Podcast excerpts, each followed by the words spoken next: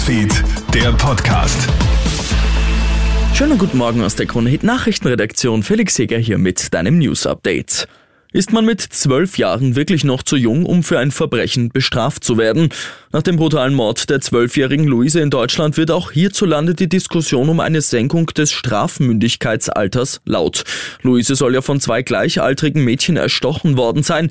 Da man aber wie bei uns auch in Deutschland mit unter 14 Jahren als strafunmündig gilt, haben die beiden mutmaßlichen Mörderinnen juristisch nichts zu befürchten.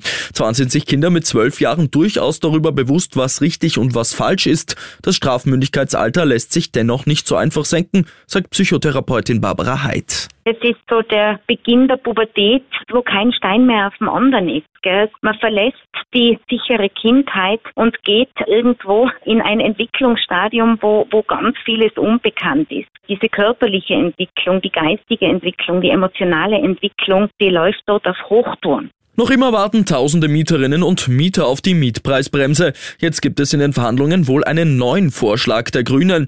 Demnach soll die Grunderwerbssteuer ab einer Million Euro von 3,5 auf 5 Prozent steigen. Damit will man die von der ÖVP geforderte Streichung der Grunderwerbssteuer bis 500.000 Euro gegenfinanzieren. Auch die ÖVP zeigt sich gesprächsbereit und will den Grünen entgegenkommen. Die Zeit drängt aber immer mehr. Ab dem 1. April steigen die Altbaurichtwertmieten ohne Einigung um 8, 2,6 Prozent. Heute ist Weltglückstag und der dazu veröffentlichte Weltglücksbericht zeigt, Finnland bleibt das glücklichste Land der Welt. Bereits zum sechsten Mal in Folge thront Finnland auf Platz 1. Dahinter folgen mit einigem Abstand Dänemark und Island. Österreich schafft es in dem Ranking wie im letzten Jahr auf Platz 11. Deutschland rutscht zwei Plätze auf Platz 16 ab. Die unglücklichsten Länder sind Afghanistan und der Libanon. Ich wünsche dir noch einen schönen Montag.